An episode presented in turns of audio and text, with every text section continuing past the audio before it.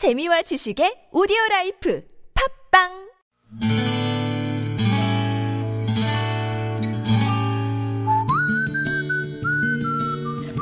여러분 기억 속에서 여전히 반짝거리는 한 사람. 그 사람과의 추억을 떠올려 보는 시간, 당신이라는 참 좋은 사람. 오늘은 경기도 수원시 권선구 고색동에 사시는 박형순 씨의 참 좋은 사람을 만나봅니다.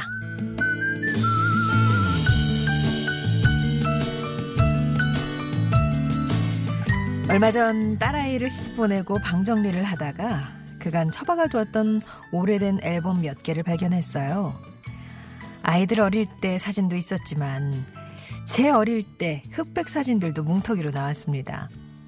그런데 재미있는 사실은 사진마다 오빠가 늘 제 손을 꼭 잡고 있었다는 거였어요.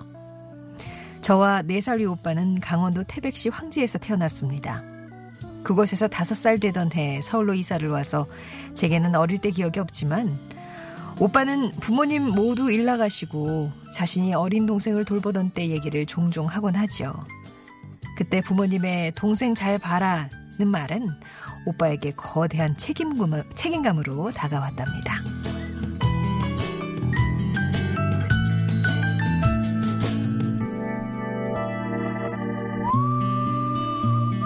오빠와 저는 서울로 이사를 와서도 늘 둘이서 놀고 둘이서 밥 먹고 늦은 밤까지 장사 나간 부모님을 기다려야 했습니다. 당시 서울 생활을 시작한 부모님은 작은 식당을 하셨는데 오빠는 학교가 파하면 어김없이 식당에 들러 저를 데리고 집에 와서 돌보는 일에 매진했더랬어요. 우리는 책상 위에 이불을 덮어 마치 요새처럼 어둡게 만들고 그 속으로 들어가 전쟁놀이도 하고 책도 보고 낙서도 하며 놀았는데 어쩌다 제가 잠이 들면 오빠는 그제야 학교 숙제를 하곤 했답니다. 그러던 어느 날 잠이 깬 저는 오빠를 놀려줄 심산으로 몰래 안방 비키니장에 숨어 들어가 그만 다시 잠이 들고 말았어요. 얼마나 지났을까 주변이 시끄러워서 깨보니 집에 돌아온 엄마 아빠가 저를 찾고 계셨습니다.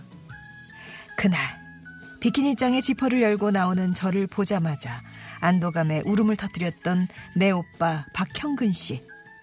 저는 당신이라는 참 좋은 사람 덕분에 든든한 울타리를 지니고 살았습니다.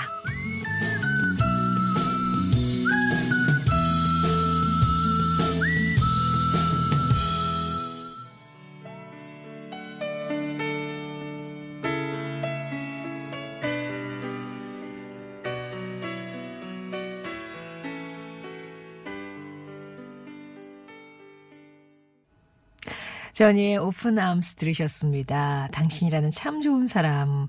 오늘은 오빠 얘기해 주신 경기도 수원시 권선구에 사시는 박형순 씨 사연이었습니다.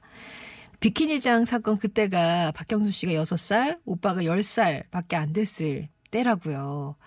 부모님이 동생 잘 봐라 그렇게 얘기했는데 동생을 잃어버렸으니까 10살짜리 오빠가 얼마나 두려웠겠어요. 그런데 그렇게 찾아 헤매고 그 다니던 동생이 아무 일 없다는 듯이 비키니장을 쓱 열고 나오니까 그 장면. 박형순 씨 오빠는 그때 일을 무슨 영화 속 한 장면처럼 기억하고 계시다고 합니다. 당신 인생에 그렇게 잊혀지지 않은 장면이 별로 없다면서.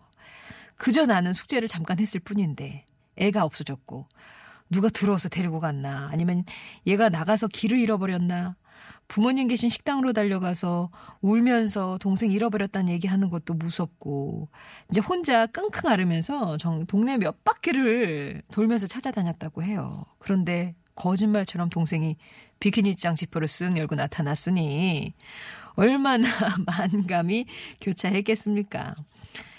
아, 그런 남매는 박형준 씨가 사춘기 시절 또 오빠 군복무 시절 각자 연애에 빠졌을 때 잠깐 멀어졌다가요. 또 결혼하고 각자 이제 가정 갖고 사느라 바빠서 잊고 지내다가 13년 전에 아버지께서 돌아가시면서 그 끈끈한 정이 다시 이어지기 시작했다고 합니다.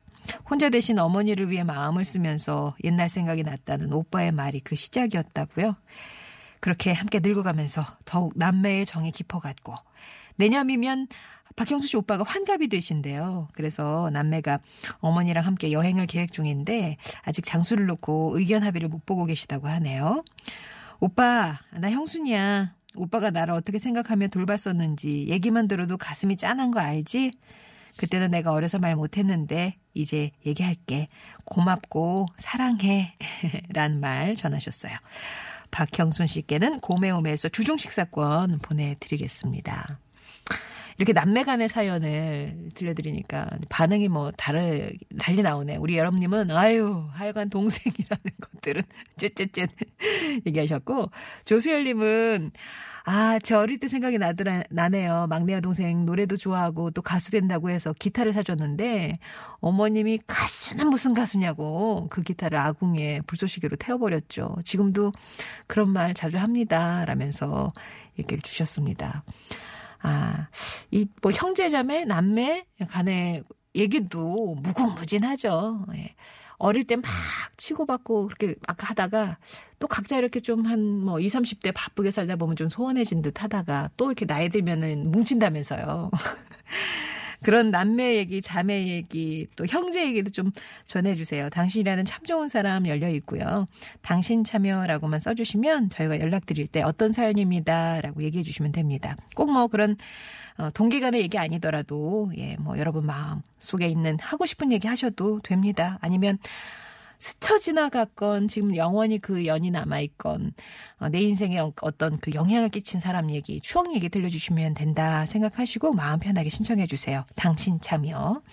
음성 편지는 여러분 목소리 직접 저희가 배달해 드리는 거거든요. 이것도 음성 편지라고 보내주시면 저희가 참여 방법 어떻게 하십니다 하고 이제 안내를 해드릴게요. 일단은 음성 편지 네 글자만 보내주세요. TBS 앱 열려 있고요. 50원의 1호 문자 메시지 우물정 0951번 무료 모바일 메신저 카카오톡으로 참여 신청해 주시면 되겠습니다.